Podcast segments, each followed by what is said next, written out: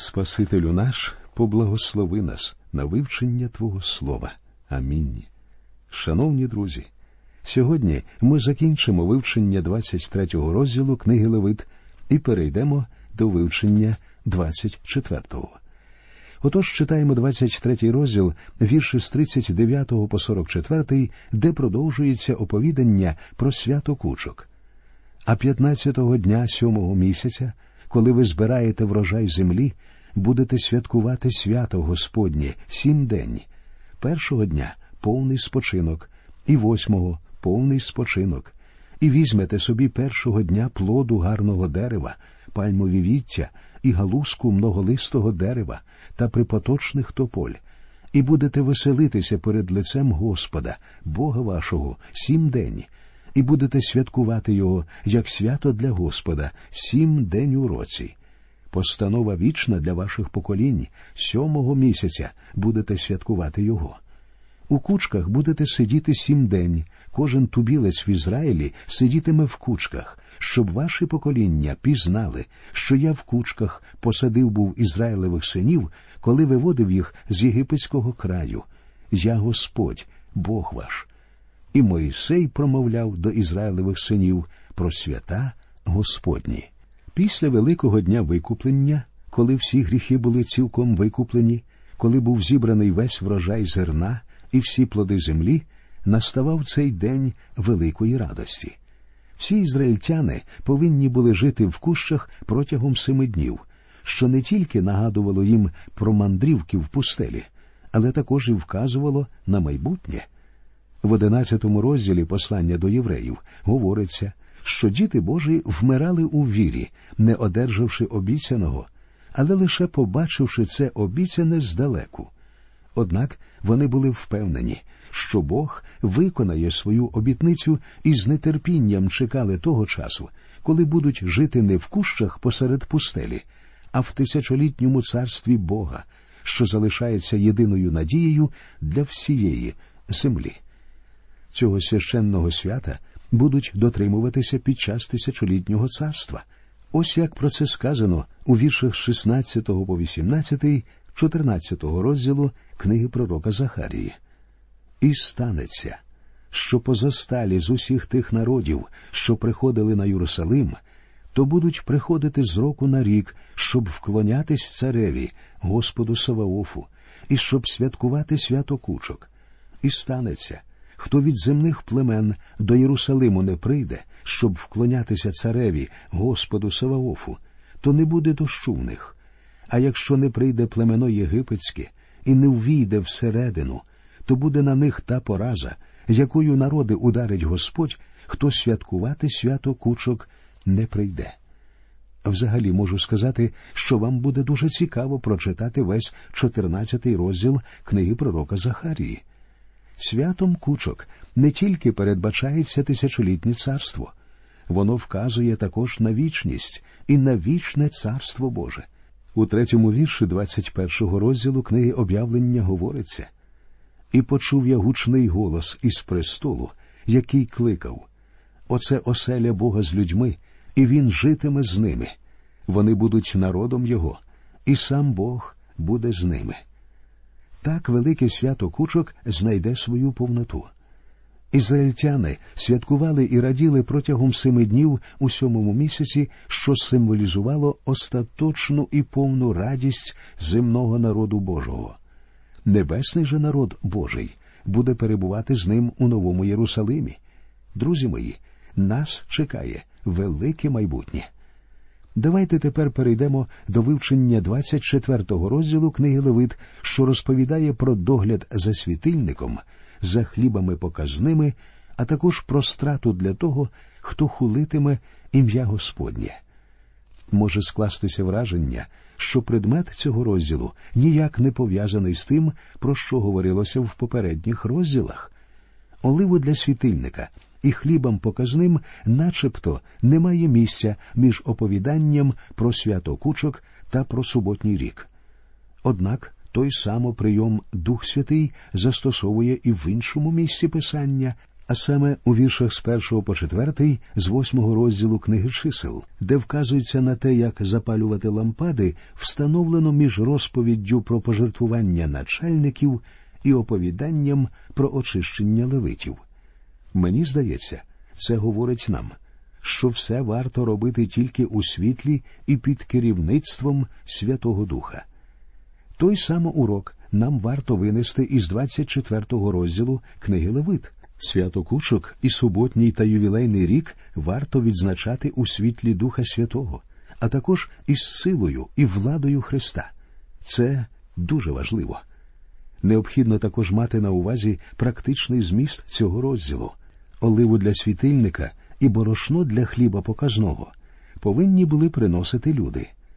Так Бог робив їх помічниками і безпосередніми учасниками поклоніння в Скинії. Адже Бог міг створити будь-яке чудо і сам приготувати і оливу, і борошно. Однак він побажав, щоб у приготуваннях брали участь люди. Я вважаю, саме так і потрібно навчати Слову Божому. У будь-якій церкві вам знайдеться служіння на славу Божу. Треба тільки уважніше придивитися. Пам'ятаю, одного разу я викладав Слово Боже групі підлітків. Мені здається, що ніхто з цих хлопчаків не зробив жодної доброї справи у своєму житті. Я через них ледве в лікарню не потрапив. Мені доводилося вести себе з ними дуже суворо. Але одного разу ввечері до мене на заняття зайшли декілька віруючих з церкви. Вони побачили, як мені важко з хлопчаками, і запропонували свою допомогу, що виявилося доречною. Вони просто сиділи у мене на заняттях, а я розповідав про Біблію. Всі, хто любить Слово Боже, повинні самі нести його людям. Адже Бог сказав самі принесіть оливу, самі принесіть борошно. Важливість і велич світильника говорять самі за себе. У Скинії, мабуть, саме світильник яскраво і дуже виразно виявляв собою Христа. Зроблено його було із цільного шматка золота, і зі стебла його виходили сім чудових карбованих мигдальних гілок. Аарон ніс повну відповідальність за підтримку безперервного горіння у світильнику. А нам з вами важливо знати, що сьогодні лампади світильника знаходяться в руках нашого великого первосвященика.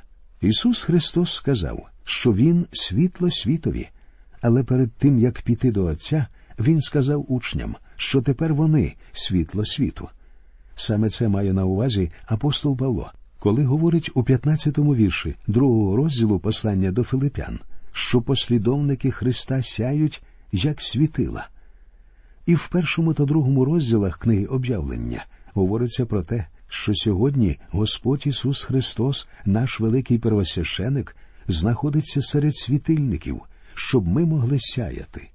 Він підливає свіжої оливи, тобто наповнює нас Святим Духом. Він обрізає згорілі гноти, щоб ще яскравіше горів вогонь, і він забирає лампаду, якщо вона відмовляється горіти. Адже це вже гріх на смерть, як говорить апостол Іоанн у своєму посланні. Через всі наведені вище міркування опис світильника і хлібів показних виявляються зовсім незайвими в цьому розділі. У цьому розділі книги Левит ми довідуємося ще про одну серйозну подію. Син жінки ізраїльтянки і батька єгиптянина зневажає Бога. Це, до речі, ще один приклад труднощів і неприємностей, що виникли через іноплемінників, що разом з ізраїльтянами вийшли з Єгипту. Ці люди, як ми вже читали, були, що називаються баламутами та заколотниками. Сьогодні в церкві ми знаходимо схожих людей.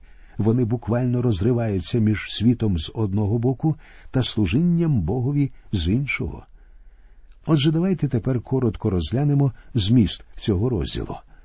Вірші з першого по четвертий розповідають про оливу для золотого світильника. Вірші з п'ятого по дев'ятий розповідають про борошно для хлібів показних. І вірші з 10 по 23 розповідають про страту за гріх хули на Бога. Отже, читаємо перший та другий вірші. І Господь промовляв до Моїсея, говорячи Накажи Ізраїлевим синам, і вони принесуть тобі чистої, вичавленої оливи з оливкового дерева на освітлення, щоб запалювати вічну лямпаду. Отже, оливу повинні були приносити самі ізраїльтяни, а оскільки сім лампад горіли буквально безупинно вдень і вночі, тому задача ця була не з легких. І це робило кожного ізраїльтянина, а особливо кожного представника коліна Левина, зацікавленим і причетним до служіння в скинії. Олива повинна бути чистою, без листків та бруду. Робити її необхідно було не видавлюючи, а збиваючи, в результаті чого виходила олива вищої якості. Таким чином, у світильниках використовувалась краща олива, тому що вона символізувала собою Святий Дух. Читаємо далі. Поза завісою свідоцтва в скинії заповіту прирядить її Аарон від вечора аж до ранку перед Господнім лицем назавжди. Це вічна постанова для ваших поколінь. На чистім світильнику прирядить він ті лямпади перед Господнім лицем назавжди. Коли скинія була встановлена, лампади повинні були горіти безупинно. Але коли ізраїльтяни йшли по пустелі, світильник не горів. Крім того, нам відомо, що Аарон власноручно запалював світильник і піклувався про нього постійно. Згадаємо сьомий та восьмий вірші з 30-го розділу книги Вихід. І буде Аарон кадити на ньому кадило пахощів щоранку. Коли він поправлятиме лямпадки, то буде кадити його. І при запаленні лямпадок під вечір він буде кадити його. Це постійне кадило перед Господнім лицем на ваші покоління. Господь Ісус Христос ходить сьогодні серед світильників. Він наш великий первосвященик. Він постійно підтримує полум'я в лампадах, обрізає гноти, входячи в наші серця і перебуваючи в наших серцях. Якщо чиєсь полум'я починає коптити, він гасить цю лампаду. Тепер прочитаємо про борошно для хлібів показних, ось вірші з п'ятого по сьомий. І візьмеш пшеничної муки, і випечеш із неї дванадцять калачів по дві десяті ефи буде один калач, і покладеш їх у два ряди, шість у ряд на чистому столі перед Господнім лицем, і поклади на ряд чистого ладану, і він стане для хліба за пригадувальну частину, огняна жертва для Господа. Тут ми ще раз переконуємося, що борошно й оливу приносили люди. Як олива символізує Святого Духа, так хліб символізує Христа. Згадайте, що написано в 35-му вірші 6-го розділу Євангелії від Іоанна. Ісус же сказав їм Я хліб життя. Хто до мене приходить, не голодуватиме він, а хто вірує в мене, ніколи не прагнутиме. Борошно було змелене з пшеничного зерна, а ливан це природна деревна смола, яку люди підносили в дарунок. Хліб символізує всього Христа, а ливан чудові пахощі його внутрішньої людини. Тепер прочитаємо восьмий та дев'ятий вірші. Щосуботи він покладе його перед Господнім лицем завжди від Ізраїлевих синів вічний заповіт, і він буде для Аарона та для синів його, і вони будуть їсти його в святому місці, бо він найсвятіше з огняних жертов Господніх. Це вічна постанова. Хліб повинен був лежати на столі протягом тижня. Потім, у наступну суботу, на його місце клали новий, а колишній з'їдали Аарон із синами, причому завжди у святилищі. Коли Давид і його сини захотіли їсти, то священик Ахимелех дав їм священного хліба зі столу, про що можна прочитати у віршах з 4 по 6 з 21 розділу першої книги Самуїлової. Наш Господь згадав про це, коли його учнів критикували за те, що вони їли колосся в суботу. Про це говориться в третьому і четвертому віршах 12-го розділу Євангелії від Матфія. Хліб і світло символізують Христа. У 51-му вірші 6-го розділу Євангелії від Іоанна ми знаходимо слова самого Ісуса Христа. Я хліб живий, що з неба зійшов. Коли хто споживатиме хліб цей, той повік буде жити. А хліб, що дам я, то є тіло моє, яке я за життя світові дам. А дванадцятий вірш восьмого розділу Євангелії від Іоанна говорить І знову Ісус промовляв до них, кажучи Я світло для світу.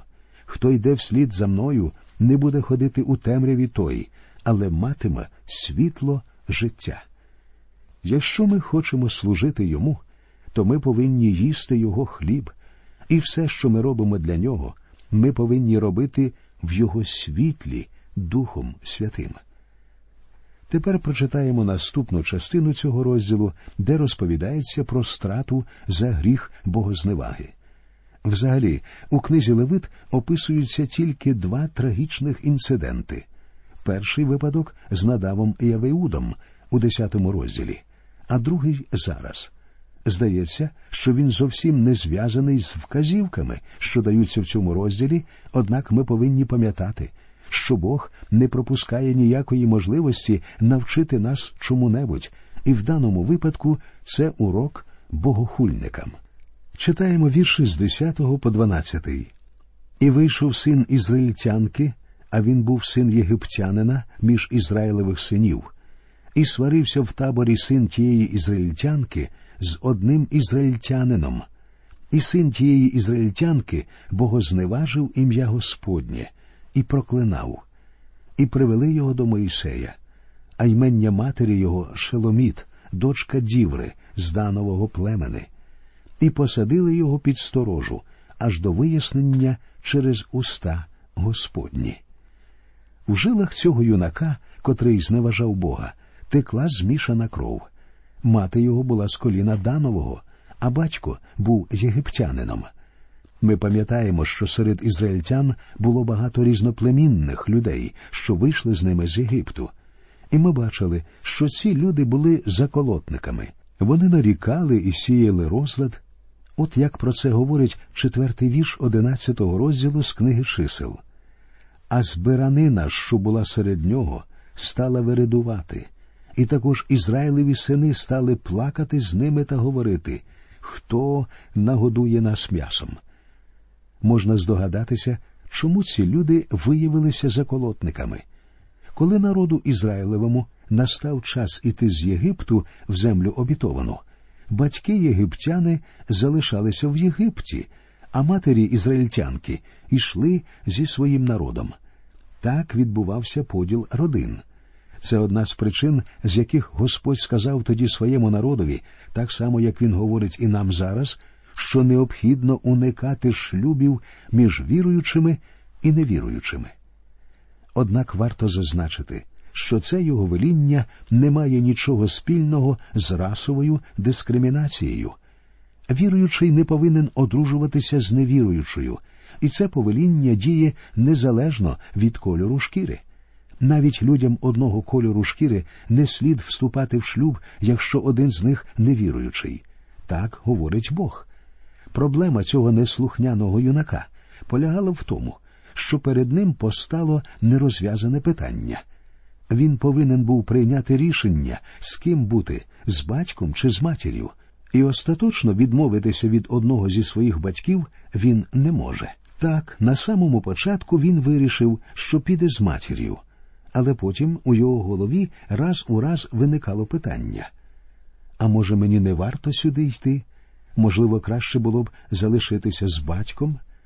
Мені здається, що в голові усіх цих різноплемінних людей завжди звучало це питання. Їм усім було важко прийняти рішення і піти з Єгипту. Природно, думки їх постійно поверталися до Єгипту, і коли наставали важкі часи, вони першими починали нарікати і скаржитися.